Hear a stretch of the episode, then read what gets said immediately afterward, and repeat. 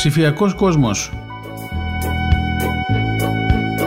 Όσο περισσότερο το γνωρίζουμε, τόσο περισσότερο θα διακρίνουμε την ωφέλιμη από τη δυσάρεστη πλευρά του.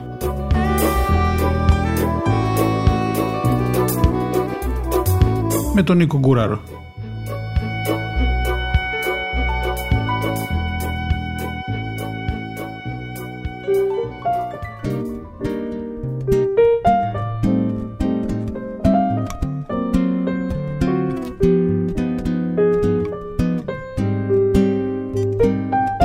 Καλή μας φίλοι, καλώς ήρθατε στην εκπομπή Ψηφιακός Κόσμος.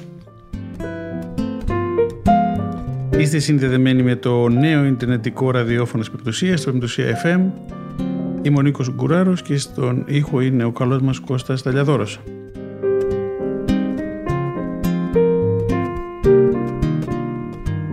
Είμαστε ακόμη στην αρχή του lockdown, αν και είχα διάφορα πράγματα προγραμματίσει στην αρχή αυτή της σειράς των εκπομπών για να πούμε ε, η επικαιρότητα του lockdown μας αναγκαστικά μας ε, υποχρεώνει να δούμε κάποια, κάποια άλλα πράγματα. Ε, θα πω κατευθείαν στο zoom που λέμε. Τι γίνεται αυτή τη στιγμή; Βλέπουμε ότι ε, τα παιδιά είναι όλη μέρα ε, στο, μπροστά σε ένα υπολογιστή το είπαμε και την άλλη φορά ε, βλέπουμε ένα παράδοξο αυτή τη στιγμή, ένα μεγάλο πρόβλημα και ακόμη δεν έχει αναδειχθεί από κανένα νομίζω. Ποιο είναι το πρόβλημα, είναι ότι τα παιδιά, το είπαμε και την άλλη φορά, ε, έχουν 7 ώρες μάθημα το πρωί στο σχολείο μέσω ε, διαδικτύου, ε, μετά ξεκουράζονται υποτίθεται κάποιες ώρες, μετά έχουν άλλες 2-3 ώρες φροντιστήρια, φροντιστήρια σχολείου, αγγλικά, γαλλικά κτλ και αυτό που λένε και οι ψυχίατροι και το επιβεβαιώνω εγώ πρώτος ε, με την εμπειρία έτσι πως βλέπω τα παιδιά στο σπίτι ότι τα παιδιά ξεκουράζονται μετά από όλο αυτό γιατί δεν μπορούν να βγουν έξω του lockdown που ξεκουράζουν ξανά ε, είναι μπροστά σε μια οθόνη.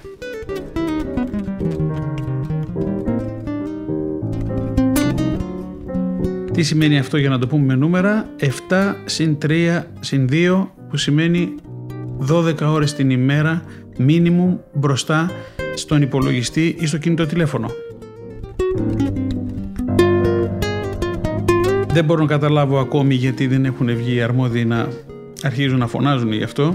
Να μου πείτε μπορεί να κάνεις και αλλιώς. Δεν ξέρω, δεν είμαι εγώ αρμόδιος, αλλά βλέπω το πρόβλημα αυτή τη στιγμή που τα παιδιά κουράζονται πάρα πολύ, δεν έχουν συνηθίσει να δουν 12 ώρες μπροστά στην οθόνη και μην ξεχνάτε ότι μια οικογένεια, ας το πούμε που έχει τέσσερα παιδιά, πρέπει να έχει τέσσερις υπολογιστές οι οποίοι πρέπει να είναι ε, όλη μέρα συνδεδεμένοι στο ίντερνετ. Τα παιδιά πρέπει να είναι καρφωμένα πάνω στις οθόνες, στις οθόνες και με ό,τι αυτό συνεπάγεται δεν έχουν όλες οι οικογένειες τέσσερις υπολογιστές οπότε κάποια παιδιά είναι στο κινητό τηλέφωνο. Τι σημαίνει πάλι αυτό; Ότι από τις 10, πώς είπαμε, 12 ώρες την ημέρα φανταστείτε ότι πολλές από αυτές τις ώρες θα είναι μπροστά σε μια μικρή οθονίτσα.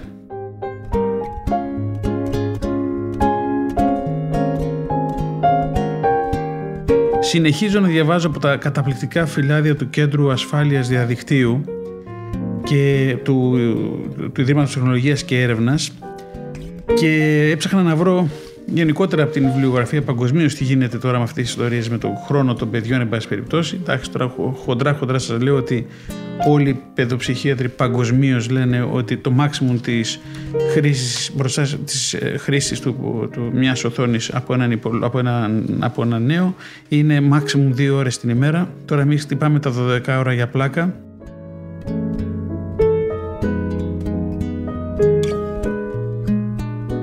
Άρα διαβάζω ένα ωραίο φυλάδιο πάλι από το Κέντρο Ασφάλειας του Διαδικτύου που λέει χρόνος μπροστά στην οθόνη, πώς θα βρω τις ισορροπίες μου.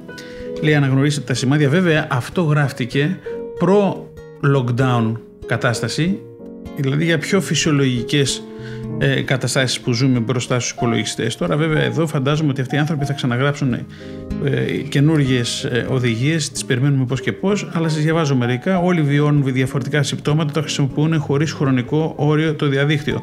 Προσέξτε, αυτό είναι προ-lockdown, έτσι. Κάποια μπορεί να είναι σημαντικά συμπτώματα, δηλαδή πονοκέφαλος, θολή όραση, πόνο στον αυχένα ή ακόμα και αίσθημα πείνας. Άλλα σημάδια μπορεί να είναι συναισθηματικά, όπως το να αισθάνεστε ενόχληση εάν αποστασιοποιηθείτε από τις δραστηριότητες στο διαδίκτυο ή αναστάτωση εάν το απόγευμα έχετε κάτι πήγο να κάνετε και δεν θα μπορέσετε να ολοκληρώσετε το online παιχνίδι σας ή να ελέγξετε τη δραστηριότητα των άλλων στο κοινωνικό δίκτυο που χρησιμοποιείτε.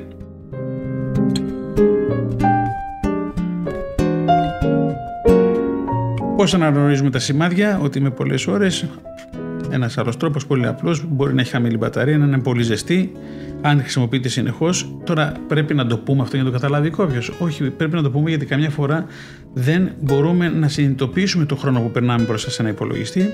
Οπότε ε, το να αρχίζει να καίει η μπαταρία είναι ένα καμπανάκι, όσο περίπου και να σας φαίνεται. Τέλος, μπορεί να παρατηρήσει σημάδια από τον κόσμο γύρω σας, λέει εδώ το καλό φυλάδιο, δηλαδή ότι ένας φίλος ή μέλη της οικογένειας σου παραπονιούνται για τις ώρες που ασχολείστε με το διαδίκτυο. Βέβαια τώρα αυτόν τον καιρό δεν πολύ ισχύει αυτό γιατί και οι φίλοι μας έχουν το ίδιο πρόβλημα με εμάς.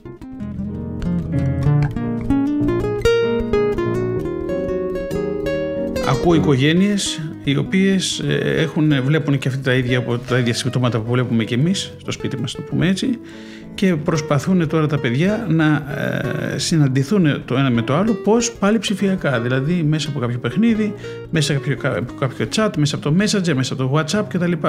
Αυτό αναγκαστικά θα μπορούσαμε να πούμε ότι καλό είναι, τι να κάνουν, να μην έχουν να σταματήσουν την επαφή εντελώς τα παιδιά τώρα που είναι απομακρυσμένα, δεν βλέπουν το σχολείο κτλ. Αλλά πώς το κάνουν πάλι μέσα από μια οθόνη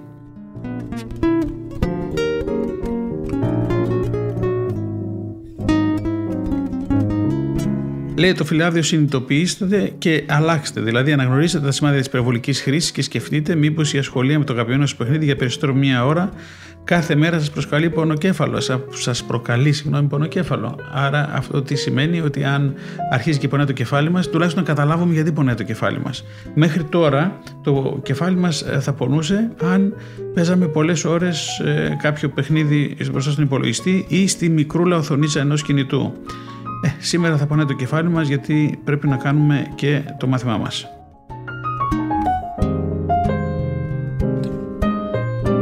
Ένα άλλο πράγμα που θέλει προσοχή, μήπως η αποστολή μηνυμάτων στους φίλους σας αργά το βράδυ θα δυσκολεύει να κοιμηθείτε; Ξέρουμε ότι μετά από τόσες ώρες μπροστά στον υπολογιστή και στο κινητό, είπαμε κατά μέσο όρο 10 με 12 ώρες, που είναι απίθανο, είναι τρελό μόνο που το, που το συζητάμε αυτή τη στιγμή και είμαστε στην 4η-5η μέρα πόσο είμαστε τώρα, της, ε, έχει περάσει μια εβδομάδα δηλαδή το lockdown, ε, τουλάχιστον στην, ε, στην Αθήνα. Ε, Καταλαβαίνετε ότι όταν τελειώσει αυτό το 12ωρο, μετά τι θέλουμε, θέλουμε όπως είπαμε να αρχίσουμε να συζητάμε με τους φίλους μας και τι κάνουμε, στέλνουμε μηνύματα από το κρεβάτι μία-μία μισή ώρα τη νύχτα. Το πρόβλημα είναι δεν μπορούμε να κοιμηθούμε μετά.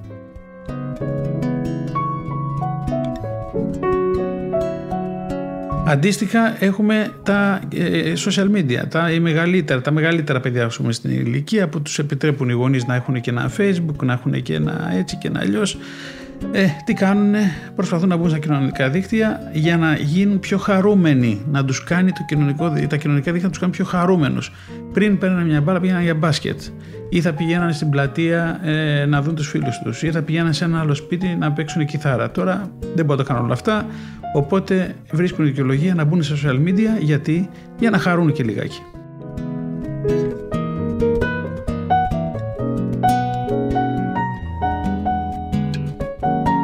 Μας λένε εδώ οι ειδικοί ότι σκεφτείτε λοιπόν πώς μπορείτε να αλλάξετε τη συμπεριφορά στο διαδίκτυο έτσι ώστε να ελαχιστοποιήσετε τα συμπτώματα που σας ενοχλούν. Πολλές φορές είναι απλό, προγραμματίστε ένα διάλειμμα ή απογορευμένες ώρες χρήσης συσκευής σας. Α σκεφτούμε ότι δεν είμαστε στο lockdown, έτσι, οπότε θα πρέπει να κάνουμε κάποιο διάλειμμα και να θέσουμε, θα το δούμε παρακάτω, με τις λεγόμενες φιλικές συμβάσεις γονέων παιδιού, ένα αντίστοιχο πράγμα που διάβασαμε ε, τις προηγούμενες εκπομπές από το Κέντρο Ασφάλειας του Διαδικτύου. Θα σας διαβάσω μερικά σήμερα από την, ε, από την ελληνική αστυνομία τα αντίστοιχα, τις αντίστοιχες συμβάσεις που προτείνουν να κάνουν οι γονείς με τα παιδιά που προτείνει η ελληνική αστυνομία.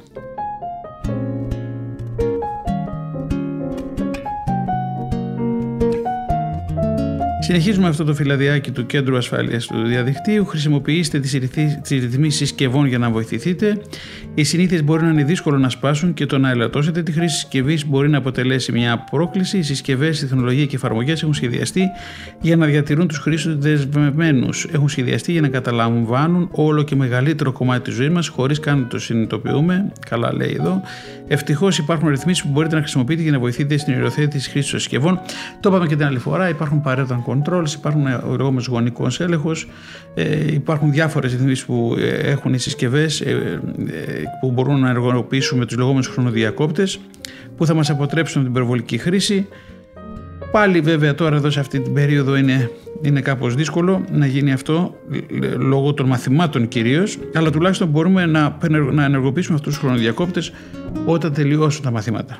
Δεν θα αρέσει αυτό στους νεότερους ανθρώπους γιατί πραγματικά θα θέλουν να, κάνουν, ε, να ψυχαγωγηθούν και μέσα από αυτά τα μαραφέτια αλλά μετά από είπαμε 7, 10, 11 ώρες μπροστά στην οθόνη νομίζω το να επιλέξεις να παίξεις ένα παιχνίδι θα είναι πάρα πάρα πολύ δύσκολο, επικίνδυνο και κουραστικό θα λέγα.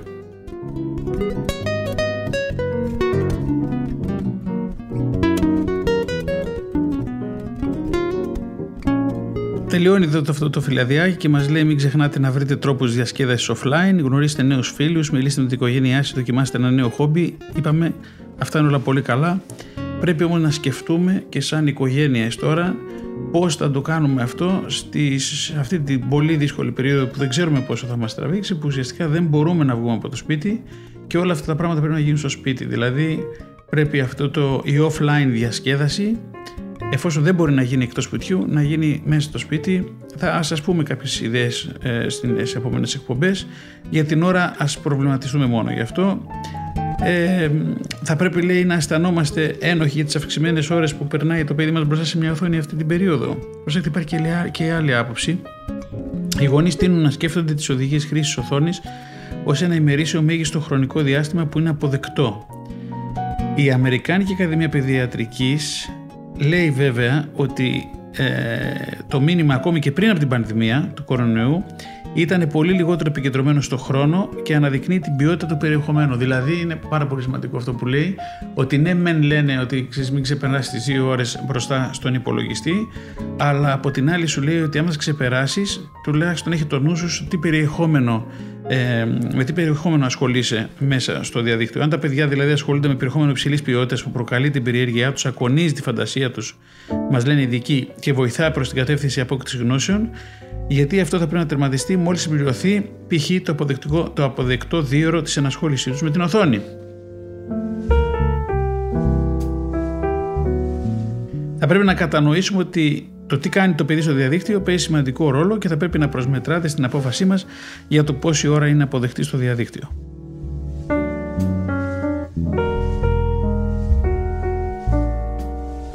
Ακούστε και το άλλο, θα πρέπει επίσης στην παρούσα φάση να είμαστε ελαστικοί και να λαμβάνουμε υπόψη την ανάγκη των παιδιών μας για κοινωνικοποίηση. Εδώ το μαλακώνουν λίγο το πράγμα.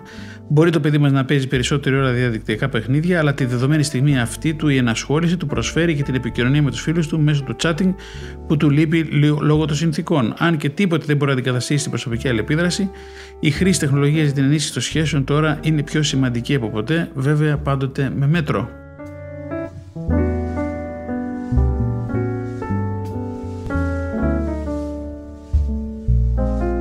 Οπότε σας διαβάζω μερικές συστάσεις για την χρήση των οθονών κατά τη διάρκεια της περίοδου. Πρώτον, μην αισθάνεστε ένοχοι, ζούμε ένα τεράστιο πολιτιστικό σοκ. Οι οικογένειες έχουν αρκετά άγχος να αντιμετωπίσουν για χίλια δύο πράγματα και σαφέστατα η χρονομέτρηση του χρόνου που δαπανά το παιδί σε οθόνη στην παρούσα φάση καλό θα είναι να μην αποτελεί πρώτη προτεραιότητα.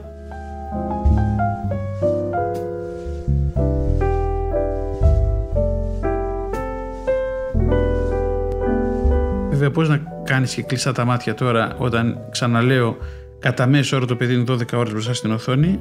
Δεν ξέρω, εν πάση περιπτώσει πάμε παρακάτω. Μην αντιμετωπίζετε εισάξια όλες τις οθόνες. Ανησυχείτε αν η online αίθουσα διδασκαλίας θα πρέπει να προσθεθεί στην ώρα που δαπανά το παιδί σας μπροστά σε μια οθόνη. Οι δραστηριότητες οθόνης δεν είναι όλες άξιες, ορισμένες είναι εκπαιδευτικές, αυτό που λέγαμε πριν. Μερικές είναι μόνο για διασκέδαση, κάποιες είναι υψηλής ποιότητας, κάποιες άλλες προσφέρουν μόνο διασκέδαση. Αυτό που κάνουμε στις οθόνες και το πώς το κάνουμε είναι σημαντικότερο από το χρόνο που ξοδεύουμε σε αυτές.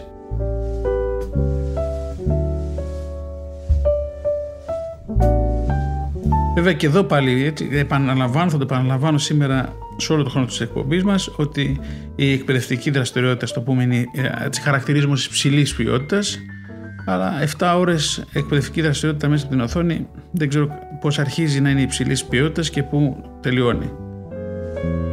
Και να σας πω και ένα αστείο, έπιασα τον μεγάλο γιο σήμερα που την 7η ώρα που έκανε ιστορία ήταν μπροστά στον υπολογιστή με, τις, με τα ακουστικά του άκουγε βέβαια το μάθημα από την καθηγήτρια της ιστορίας και είχε πάρει και την κιθάρα του και παράλληλα έπαιζε και ένα ωραίο τραγουδάκι.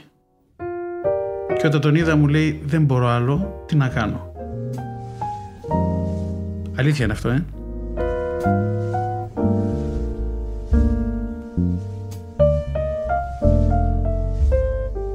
Λοιπόν, το καλό περιεχόμενο είναι το κλειδί, μας λένε οι ειδικοί. Επιλέξτε κατάλληλε για την ηλικία και υψηλός ποιότητας δραστηριότητε για τα παιδιά σας. Γίνετε δημιουργικοί. Αναζητήστε εφαρμογές που εξετάρουν τη φαντασία των παιδιών και την ενισχύουν και ενισχύουν τη δημιουργικότητά τους και ασχοληθείτε μαζί, χρησιμοποιήστε την τεχνολογία για να βρεθείτε με φίλους και συγγενείς. Οι σχέσεις είναι κρίσιμες για την υγεία ανάπτυξη των παιδιών. Η τεχνολογία μπορεί και πρέπει να βοηθήσει τα παιδιά να συνδεθούν με φίλους και οικογένεια, να συνεργαστούν μεταξύ τους, να παίξουν και να μοιραστούν ιστορίες, εικόνες και βίντεο. Εντάξει, ακούγεται λίγο κηρυγματικό όλο αυτό. Α δούμε τη θετική του πλευρά. Συζητήστε για την ασφαλή και ποιοτική χρήση του διαδικτύου και της τηλεόρασης. Θα δούμε τώρα, είπαμε, τις φιλικές συμβάσεις. Τα παιδιά, ναι, μεν πιθανότητα χρησιμοποιούν οθόνες περισσότερο, αλλά και εμείς από την άλλη πλευρά έχουμε περισσότερες ευκαιρίες να συμμετάσχουμε ή τουλάχιστον να ασχοληθούμε μαζί τους για το τι βλέπουν και παίζουν. Δηλαδή, αυτό είναι ένα έξυπνο κολπάκι. Ουσιαστικά ε, τους δίνεις λίγο σημασία, καταλαβαίνεις το πρόβλημά τους, συζητάς μαζί τους για το τι κάνουν τόσες ώρες, ειδικά τώρα που ε, κουράζονται στην κυριολεξία και δεν νομίζω ότι απολαμβάνουν τη σχέση τους με τον υπολογιστή τόσες ώρες με τα, με τα μαθήματα και τα φροντιστήρια ε, μόνο να καταλάβουν ότι υπάρχει μια συμπάθεια και ότι καταλαβαίνει ο μεγαλύτερος ε, τι τραβάει ο πιτσιρικάς ε, καλό και αυτή η συζήτηση να γίνεται τους βοηθάει ότι δεν είναι μόνοι τους αυτόν αγώνα εν πάση περιπτώσει.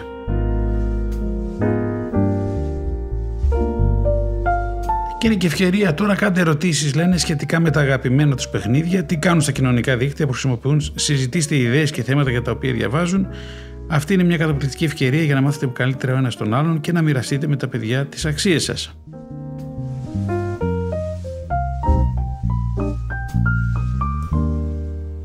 Μας λένε εδώ οι ειδικοί, η ισορροπία εξακολουθεί να έχει σημασία. Το να είμαστε ελαστικοί στον χρόνο που δαπανά το παιδί μας στο διαδίκτυο στην παρούσα φάση δεν σημαίνει ότι δεν θα πρέπει να κρατήσουμε υγιή ισορροπία μεταξύ της online και της offline ζωής του.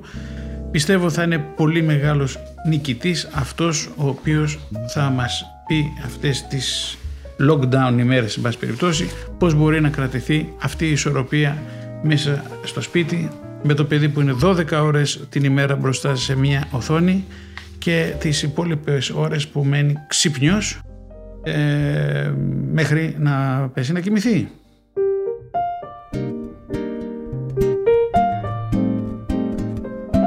Θυμάστε που είχαμε μιλήσει για τις συμβάσεις, το συμβόλαιο που μπορεί να κάνει για τη χρήση του διαδικτύου μια οικογένεια.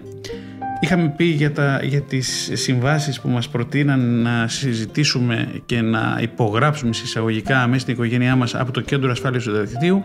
Θέλω να σας πω, να σας διαβάσω σήμερα και τις αντίστοιχες συμβάσεις που προτείνει η ελληνική αστυνομία ε, το cyberkid.gov.gr πάρα πολύ σημαντικό site να το έχετε υπόψη σας. Και αυτό μας προτείνει κάποιες λεγόμενες φιλικές συμβάσεις γονέων παιδιού. Θα σας διαβάσω το φυλάδιο για, την, για τις ηλικίες 6 10 ετών περί χρήσης κινητού τηλεφώνου. Καθόμαστε κάτω, τους έχουμε τους πιτσιρικάδε και συζητάμε και υπογράφουμε ένα συμφωνητικό μεταξύ μας. Τι λέμε στο, στους 6-10 ετών, ναι στο κινητό όταν το χρησιμοποιώ για να επικοινωνήσω με τους γονείς μου, όχι στο κινητό όταν διαβάζω, όταν βρίσκομαι στην τάξη, πριν κοιμηθώ, όταν οδηγώ το ποδήλατό μου, γιατί μπορεί να γίνω απρόσεκτος και να δημιουργήσει προβλήματα. Ναι, στα παιχνίδια του κινητού, αλλά μόνο με τη συμφωνία των γονιών μου. Ναι, στις εφαρμογές του κινητού, αλλά μόνο όταν τις επιλέγουμε μαζί με τους γονείς μου και μόνο όταν συμφωνώ να τις χρησιμοποιήσω. Όχι στην παρενόχληση, ποτέ δεν θα φοβήσω και ποτέ δεν θα ενοχλήσω κάποιον στέλνοντας άσχημα μηνύματα ή κλήσει από το κινητό μου, bullying δηλαδή. Αν χάσω το κινητό μου και αν μου το κλέψουν, θα το πω αμέσως στους γονείς μου, γιατί οι γονείς μου μπορούν να βρουν λύση. Δεν θα δανείσω το κινητό μου σε κανέναν χωρίς να ενημερώσω τους γονείς μου γιατί μπορεί να το χρησιμοποιήσουν προς όφελός τους. Δεν θα φωτογραφίσω με το κινητό μου κανέναν χωρίς να το θέλει γιατί ποτέ δεν πρέπει να κάνουμε κάποιον να αισθάνεται άσχημα επίτηδες.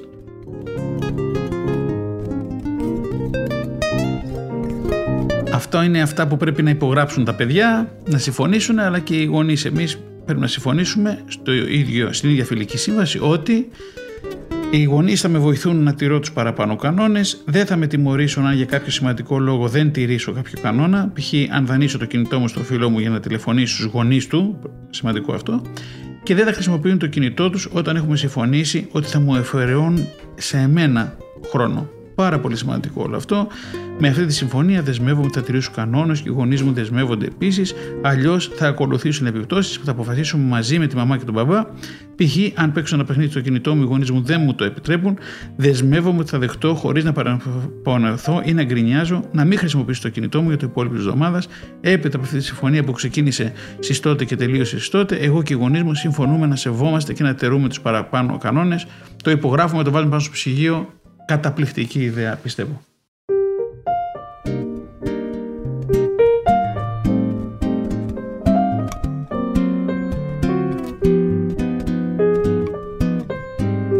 Συνεχίζω τις φιλικές συμβάσεις που μας προτείνει η υπηρεσία ε, ηλεκτρονικού εγκλήματος το cyberkey.gov.gr καταπληκτικό site, πολύ σημαντική δουλειά κάνουν αυτοί οι άνθρωποι εκεί Δείτε σας παρακαλώ πολύ αυτές τις φιλικές συμβάσεις που προτείνουν όπως και αυτές του Κέντρου Ασφάλειας του Δικτύου από το Ίδρυμα Τεχνολογίας και Έρευνας. Αυτές οι συγκεκριμένες τώρα είναι στο cyberkit.gov.gr. Η δεύτερη φιλική, αυτή που διαβάσαμε πριν ήταν η σύμβαση μεταξύ ε, γονέων και παιδιών ηλικίας 6 έως 10 ετών για τα τηλέφωνα και τώρα πάμε για την ίδια, για την φιλική σύμβαση γονέων παιδιού ηλικίας πάλι 6 έως 10 ετών περί χρήσης διαδικτύου.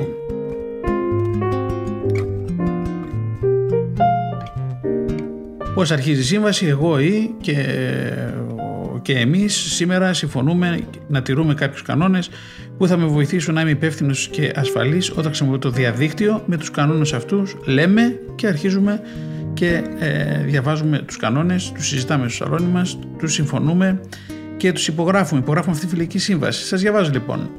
6 με 10 ετών περί χρήσης διαδικτύου, έτσι θυμίζω. Πρώτον, ναι στο ίντερνετ, αλλά μόνο όταν είναι μαζί μου η μαμά και ο μπαμπάς, γιατί έτσι είμαι πιο ασφαλής.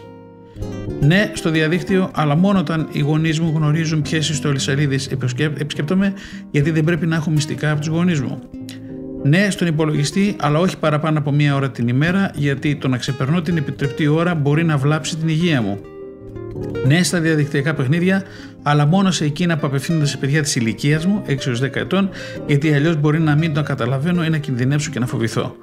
Όχι στους αγνώστους του διαδικτύου, ποτέ δεν θα μιλήσω και ποτέ δεν θα δεχτώ να συναντήσω κάποιον άγνωστο που μου μίλησε στο διαδίκτυο, γιατί μπορεί να είναι επικίνδυνος και να θέλει να με βλάψει. Όχι στις πληροφορίες για εμένα ή την οικογένειά μου, ποτέ δεν δίνω το ονοματεπόμενο, τη διεύθυνση, το τηλέφωνο μου σε όποιον και αν το ζητήσει στο διαδίκτυο, γιατί μπορεί να τα χρησιμοποιήσει με κακό σκοπό όχι σε ό,τι με στεναχωρεί στο διαδίκτυο, αν κάποια εικόνα, μήνυμα, βίντεο ή οτιδήποτε άλλο με ενοχλήσει, με τρομάξει ή με κάνει να νιώσω άσχημα, το λέω στους γονείς μου γιατί δεν έχω κάνει κάτι κακό και οι γονείς μου γνωρίζουν πώς να με προστατεύσουν, όχι σε ό,τι μπορεί να στεναχωρήσει κάποιον άλλο στο διαδίκτυο. Αν δω κάτι τέτοιο, το λέω αμέσως στους γονείς μου, γιατί θα μπορούσα να είμαι εγώ στη θέση του και ποτέ δεν κάνουμε κάτι που δεν θέλουμε να κάνουν οι άλλοι σε εμάς όχι στο κλικ σε προγράμματα που δεν γνωρίζω γιατί μπορεί να κρύβουν ιούς και να βλάψουν τον υπολογιστή μου ή να μπω και να κάνω να δω πράγματα που δεν πρέπει.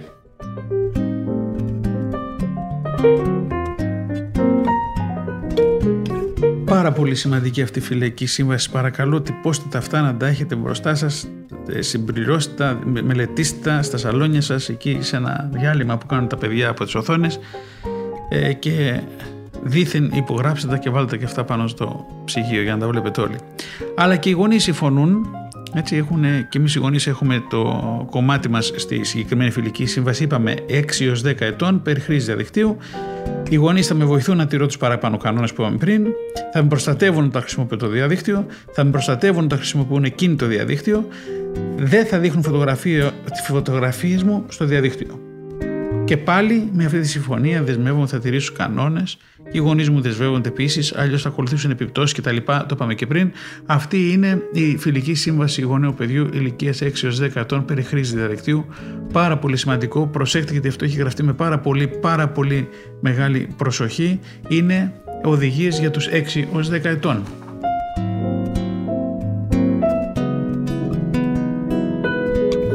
Πάμε τώρα στην επόμενη φιλική σύμβαση. Ανεβαίνουμε ηλικία, σοβαρεύουν λιγάκι τα πράγματα. Ηλικίας 11 έως 14 ετών περί χρήσης κινητού τηλεφώνου. Πάλι φυλακή σύμβαση γονέων παιδιών της υπηρεσίας ε, ηλεκτρονικού εγκλήματος στο cyberkid.gov.gr ειδική, ειδικά θέματα για παιδιά. Ε, ακούστε τι λέει εδώ. Είναι η σύμβαση που γράφουμε είπαμε, με τους 11 έως 14 ετών δεν θα χρησιμοποιώ το κινητό μου σε ακατάλληλες στιγμές όπως κατά τη διάρκεια της νύχτας στο δωμάτιό μου, κατά την οδήγηση του ποδηλάτου μου, ενώ βρίσκομαι στην τάξη ή οπουδήποτε αλλού η χρήση του προκαλεί απροσεξία ή με εκθέτει σε κίνδυνο. Θα ενημερώσω άμεσα τους γονείς μου σε περίπτωση που χαθεί ή κλαπεί το κινητό μου.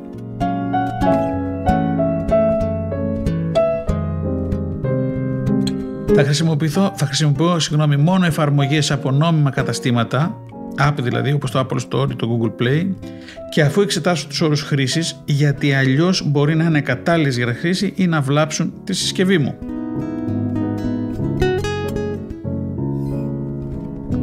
Δεν θα κατεβάζω ποτέ εφαρμογές που απαιτούν πληρωμή χωρίς να ρωτήσω τους γονείς μου, γιατί οι γονείς μου είναι υπεύθυνοι για τη διαχείριση των χρημάτων. Προσέξτε, όλα αυτά τα συζητάμε τώρα, τα εξηγούμε στα παιδιά, εξηγούμε γιατί τα λέμε, εξηγούμε γιατί υπάρχουν μέσα στη σύμβαση και ε, ουσιαστικά ζητάμε να συμφωνήσουμε.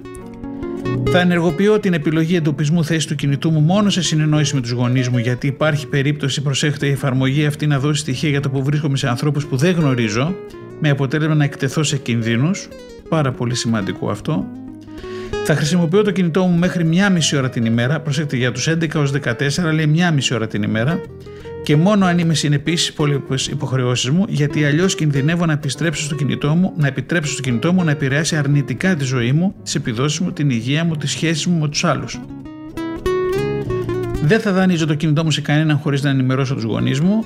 Δεν θα φωτογραφίζω με το κινητό μου κανέναν χωρίς τη σύμφωνη γνώμη του και ποτέ δεν θα στέλνω τις φωτογραφίες αυτές χωρίς να έχω την έγκρισή του γιατί οφείλω να σέβομαι την προσωπικά, τα προσωπικά στοιχεία του καθενός.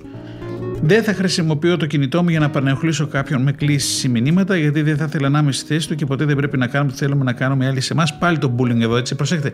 Και είχαμε ε, θέμα, ε, ε, ε, βάλαμε στοιχεία στη συμφωνία για bullying και στους 6 έως 10 και στους 11 ως 14. Πάρα πολύ σημαντικά όλα αυτά που μας λένε οι ειδικοί. Έτσι, άμα τα προσέξετε θα δείτε ότι όλα αυτά συμβαίνουν Οπότε ε, τα έχουμε δει έτσι αλλιώς ε, στα παιδιά και σε εμάς τους ίδιους, που δεν είμαστε 11-14 ετών. Άρα, αν τα παιδιά από, την, από αυτή την ηλικία αρχίζουν και καταλαβαίνουν τα πρέπει και, ποια, και τα πρέπει και τι δεν πρέπει, θα είναι πάρα πολύ, ε, ε νομίζω, το, η, η εμπειρία τους ε, μελλοντικά ως προς τη χρήση αυτών των, των ψηφιακών μέσων, εν πάση περιπτώσει, θα είναι ε, λιγότερο ας το πούμε επικίνδυνοι. Θα αρχίζουν να καταλαβαίνουν γιατί κάποια πράγματα πρέπει να γίνονται και κάτι πράγματα δεν πρέπει να γίνονται.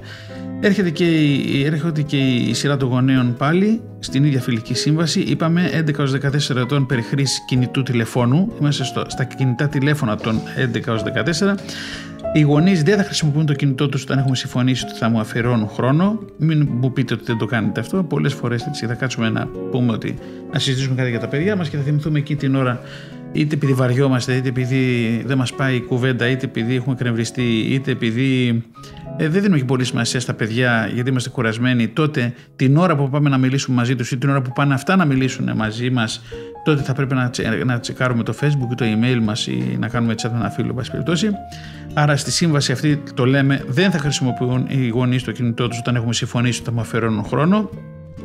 Θα βοηθήσουν το παιδί να ακολουθήσει αυτούς τους κανόνες και συμφωνούν να επιτρέψουν λογική χρήση του κινητού όσο οι κανόνες αυτοί ακολουθούνται και θα δείξουν κατανόηση σε περίπτωση που το παιδί δεν τηρήσει κάποιο κανόνα λόγω έκτακτης ανάγκης, π.χ. αν δανείσει το κινητό του σε κάποιο φίλο του που πρέπει να επικοινωνήσει εκτάκτως με τους γονείς του. Άρα και οι γονείς, ας το πούμε, έτσι, το είχαμε πει στην αρχή, ότι η ψηφιακή ε, η εμπειρία στο πούμε, που, πρέπει, που πρέπει να έχει κάποιος άνθρωπος για όλα αυτά δεν είναι μόνο γνώση, δεν είναι μόνο εμπειρία, είναι, απαιτεί και μια σειρά αρετών. Η φιλική σύμβαση εδώ ως προς τους γονείς τι λέει, απαιτεί διάκριση.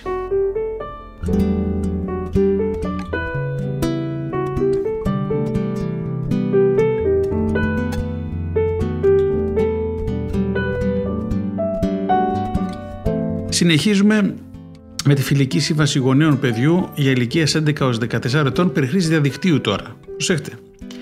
Ο υπολογιστής θα βρίσκεται σε χώρο του σπιτιού που θα μπορούμε να το χρησιμοποιούμε όλοι, γιατί είμαι πιο ασφαλής όταν οι γονείς μου γνωρίζουν πότε το χρησιμοποιώ. Άρα δεν πάω στο δωματιό μου το υπολογιστή, δεν κλείνουν την πόρτα, δεν κλείνουν τα φώτα, δεν πάνε το λάπτοπ κάτω τον, από το, στην κουκέτα στο δωμάτιο, δεν κρύβομαι με το λάπτοπ κτλ. Θα χρησιμοποιώ τον υπολογιστή μέχρι μια μισή ώρα την ημέρα και μόνο αν έχω τελειώσει τα μαθήματα και τις υπόλοιπες υποχρεώσεις μου, γιατί αλλιώς κινδυνεύω να επιτρέψω στο διαδίκτυο να με κυριεύει αντί να το κυριεύω. Θα αποφασίσουμε με τους γονείς μου ποιες ιστοσελίδες μπορώ να επισκέπτομαι και μόνο εκείνες που είναι κατάλληλες για την ηλικία μου, γιατί αλλιώς μπορεί να έρθω αντιμέτωπος ή με κινδύνους που δεν ξέρω πώς να αντιμετωπίσω. Θα ανοίγω προσωπικό λογαριασμό σε ιστοσελίδες μόνο σε συνεργασία με τους γονείς μου, γιατί με αυτόν τον τρόπο θα είμαι πιο ασφαλής. Αν κάποιος άγνωστος μου στέλνει email, θα ενημερώσω τους γονείς μου και δεν θα το ανοίξω, γιατί μπορεί να είναι κάποιος ιός που θα μολύνει τον υπολογιστή μου ή κάποιο άτομο που θέλει να με πλησιάσει με κακό σκοπό. Πάρα πολύ μεγάλη προσοχή θέλει αυτό. Και προσέχετε όλα αυτά, ειδικά τώρα έτσι όσο πάμε σε μεγαλύτερες ηλικίες, ειδικά μες στο lockdown που ο κόσμος είναι πάρα πολλές ώρες μες στο διαδίκτυο, έχουμε, έχουμε συνεχείς τέτοιες παραβατικές ενέργειες από τρίτους. Θέλει πάρα, πάρα πολύ μεγάλη προσοχή το τι γίνεται στα ψηφιακά μέσα αυτόν τον καιρό. Αν μου ζητηθεί κωδικός λογαριασμό μου, δεν θα το δώσω σε κανέναν εκτός από τους γονείς μου. Ποτέ δεν θα δώσω τον κωδικό μου ακόμη και στον καλύτερο μου φίλο, γιατί αλλιώς μπορεί να εξαπατηθώ.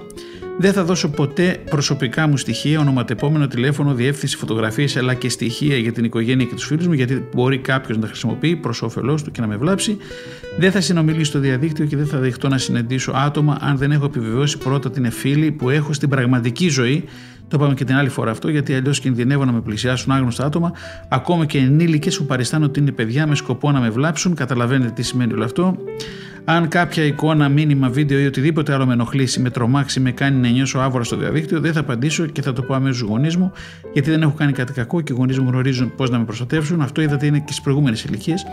Δεν θα κάνω τίποτε που μπορεί να ενοχλήσει, να στεναχωρήσει ή να αποδειχθεί επικίνδυνο τους φίλους μου ή άλλους χρήστες του διαδικτύου, γιατί θα μπορούσα να είμαι εγώ στη θέση τους κτλ. Το bullying. Θα κατεβάζω ή εγκαθιστώ προγράμματα από το διαδίκτυο μόνο αν έχω ρωτήσει τους γονείς μου, γιατί μπορεί να μολύνει το υπολογιστή μου με αυτόν τον τρόπο ή λέω εγώ, να κατεβάσω ε, ε, ε, προγράμματα που δεν πρέπει να τα κατεβάσω. Όχι μόνο για λόγους ε, ασφάλειας του υπολογιστή, αλλά και για άλλους λόγους. Δεν θα δίνω ποτέ την οικογενειακή πιστοτική κάρτα στο διαδίκτυο χωρίς την παρουσία του γονιού μου, γιατί μπορεί να εξαπατηθώ και να βρεθούμε χρεωμένοι. Πάρα πολύ σημαντικό αυτό, ειδικά και στα κινητά τηλέφωνα. Έτσι. Δεν, τώρα μιλάω για το διαδίκτυο βέβαια. Δεν θα μπαίνω σε ιστοσελίδε που έχουν πλέον κόστος χωρίς την άδεια του γονιού μου, γιατί οι γονείς πρέπει να αποφασίσουν πάντα για τη διαχείριση των χρημάτων. Και πάμε και στους γονείς ε, πάλι το ίδιο ότι συνέβη και στο ότι γράφει η φιλική σύμβαση γονέων παιδιού για τη χρήση του κινητού τηλεφώνου. Θα με βοηθούν να τηρώ τους παραπάνω κανόνες και να μου επιτρέπουν να χρησιμοποιώ το διαδίκτυο κτλ. Ε, και να είμαι συνεπής με αυτούς τους κανόνες. Θα δεχτούν να τους βοηθήσω εγώ σε ό,τι τυχαίνει να γνωρίζω εγώ και να μην γνωρίζουν εκείνοι. Προσέξτε διαφορά τώρα από το προηγούμενο. Έτσι, δεν έχουμε δικαιολογία ότι οι γονείς μας ε, δεν ξέρουν πολλά πράγματα, άρα επειδή δεν ξέρουν πολλά πράγματα θα κινηθώ εγώ ελεύθερα. Εδώ έρχομαι εγώ, έρχομαι εγώ που είμαι 11-14 ετών και βοηθάω εγώ τον γονέα μου για να μάθει. Προσέξτε πάρα πολύ σημαντικό αυτό έτσι. Και οι γονείς δεν θα ανεβάζουν προσωπικά μου δεδομένα και φωτογραφίες μου χωρίς να με ρωτήσουν και δεν θα χρησιμοποιούν τον υπολογιστή κάνοντας λάθη που μου λένε να αποφεύγω. Έτσι, βλέπουμε αυτό το αστείο τώρα τελευταία. Οι γιαγιάδες μπαίνουν ε, στο lockdown να μιλήσουν με τα, με τα παιδιά τους, ε, με τα γονινάκια τους, παίρνουν φωτογραφίες, τις βάζουν στο δικό τους facebook account, ε, λίγο αδιάκριτα, χωρίς να ξέρουν το, τι αυτό μπορεί να δημιουργήσει και άθελά τους, οπότε καλό θα είναι και τα γονάκια που είναι πολύ πιο έμπειρα από τις γιαγιάδες και παππούδες να τους δασκαλέψουν λιγάκι και να τους πούνε πώς πρέπει να χειρίζονται αυτό το νέο μέσω επικοινωνίας που τους επιβλήθη διότι είναι ε, μακριά και λοκαρισμένοι μέσα στα σπίτια τους. Λοιπόν, συνεχίζουμε με την Φιλική Σύμβαση Γονέων Παιδιού ηλικίας 15-18 ετών για τη χρήση κινητού τηλεφώνου. Τα περισσότερα είναι ίδια με τους προηγούμενους, τους 11-14. Ξαναλέω, μας το δίνει το cyberkey.gov.gr η υπηρεσία ηλεκτρονικού εγκλήματος πάρα πολύ σημαντική και αυτή η φιλική σύμβαση μεταξύ γονέων και παιδιών. Θα χρησιμοποιώ με ωριμότητα το κινητό μου και θα αποφεύγω τη χρήση τους σε καταστάσεις που απαιτούν προσοχή ή θεωρούνται κατάλληλες για κάποιο λόγο πριν κοιμηθώ κατά την οδήγηση του ποδηλάτου ενώ βρίσκομαι στην τάξη κτλ. Σε περίπτωση που χαθεί ή κλαπεί το κινητό μου θα δηλώσω άμεσα την απολία του. Θα χρησιμοποιώ μόνο εφαρμογές από νόμιμα καταστήματα, από το πάμε και πριν. Δεν θα κατεβάζω ποτέ εφαρμογές που απαιτούν πληρωμή πριν συνονιθώ με τους γονείς μου. Θα ενεργοποιώ την επιλογή εντοπισμού θέση του κινητού με μεγάλη προσοχή. Θα χρησιμοποιώ το κινητό μου με ωριμότητα και μέτρο. Δεν θα φωτογραφίζω και δεν θα μαγνητοφωνώ με το κινητό μου. Προσέχτε το, διαφορά με το προηγούμενο, την προηγούμενη ηλικία. Κανέναν χωρίς συγκοθάτησή του και ποτέ δεν θα στέλνω το υλικό αυτό χωρίς να έχω την εγκρισή του, γιατί οφείλω να σέβομαι τα προσωπικά δεδομένα του καθένα. Έτσι αρχίζουν τα μεγάλα προβλήματα όταν ε, αρχίζω και κρυπτομαγνητοφωνώ ή φωτογραφίζω φίλου, μετά τα δίνω σε άλλους, τα χρησιμοποιώ για bullying κτλ. Δεν θα χρησιμοποιώ το κινητό μου για να παρακολουθήσω κανέναν με κλήσει ή μηνύματα. Πάρα πολύ σημαντικό ε, να το καταλάβουμε αυτό. Έτσι, αυτή είναι η σύμβαση για χρήση κινητού τηλεφώνου από ηλικία 15 18 και τελειώνουμε με, για σήμερα με την αντίστοιχη φιλική σύμβαση για ε, τη χρήση διαδικτύου στα ηλικία των 15-18, φιλική σύμβαση γονέων παιδιών. Θα χρησιμοποιώ τον, τον υπολογιστή με συνείδηση χωρίς να επιτρέπω τη χρήση του να υπερβαίνει την μία μισή ώρα ημερησίως επηρεάζοντας αρνητικά την υπόλοιπη ζωή μου. Προσέχτε, θα χρησιμοποιώ τον υπολογιστή μου με συνείδηση. Θα προσέχω οι ιστοσελίδε που επισκέπτομαι να τηρούν κανόνες ασφαλείας. Αν κάποιος άγνωστος μου στείλει email, δεν θα το ανοίξω. Δεν θα αποκαλύψω σε κανέναν τους κωδικούς του λογαριασμού μου στο Ιντερνετ. Δεν θα δώσω σε κανέναν τα προσωπικά μου στοιχεία. Δεν θα συνομιλώ στο διαδίκτυο και δεν θα δέχομαι να συναντήσω άτομα που δεν τους ξέρω στην πραγματική ζωή. Αν κάποια εικόνα, μήνυμα, βίντεο ή οτιδήποτε άλλο μου προκαλέσει φόβο η ντροπή ή οποιοδήποτε δυσάρεστο συνέστημα δεν θα απαντήσω και δεν θα το μοιραστώ με κάποιον που εμπιστεύομαι και θα το μοιραστώ με κάποιον που εμπιστεύομαι, συγγνώμη, δηλαδή θα ενημερώσω τους γονείς μου δεν θα κάνω τίποτε που μπορεί να ενοχλήσει, να στεναχωρήσει, να αποβεί επικίνδυνο για τους φίλους μου ή άλλους χρήστες του διαδικτύου. Δεν θα κατεβάζω ή καθιστώ προγράμματα από άγνωστες πηγές, γιατί κάτι τέτοιο θα διακύβευε την ασφάλεια του υπολογιστή μου, ξαναείπαμε και άλλα πράγματα, βέβαια. Δεν θα χρησιμοποιώ την οικογενειακή πιστοτική κάρτα στο διαδίκτυο και δεν θα επισκέπτομαι στις σελίδε που απαιτούν επιπλέον χρέωση χωρίς τη συνένωση του γονιού μου, γιατί μπορεί να βρεθώ με υπέρογε χρεώσεις και οι γονείς από την άλλη πλευρά πάλι τα ίδια θα δεχτούν να τους βοηθήσω εγώ σε περίπτωση που δεν γνωρίζουν κάτι που δεν γνωρίζω εγώ σχετικά με τη χρήση του διαδικτύου. Προσέξτε, ξαναλέμε, στο, στην ηλικία 15-18 είναι πολύ μεγάλη πιθανότητα να ξέρετε τα, ε, τα παιδιά, οι νέοι 15-18, να ξέρουν πολύ περισσότερα πράγματα από τους γονείς τους και στην περίπτωση που ακόμη οι γονείς τους είναι εξοικειωμένοι με τα ψηφιακά. Η, η ηλικία 15-18 είναι πάρα πολύ, είναι πολύ πιο ειδική από τους γονείς οπότε ε, ο γονέας είναι καλό να δεχθεί λίγο την ε, συμβουλή του παιδιού στο να καταλάβει τι γίνεται μέσα σε αυτόν τον κόσμο και οι γονείς βέβαια δεν θα ανεβάζουν προσωπικά μου δεδομένα και φωτογραφίες μου χωρίς να με ρωτήσουν και δεν θα χρησιμοποιούν το υπολογιστή κάνοντας λάθη που μου λένε να αποφεύγω εγώ.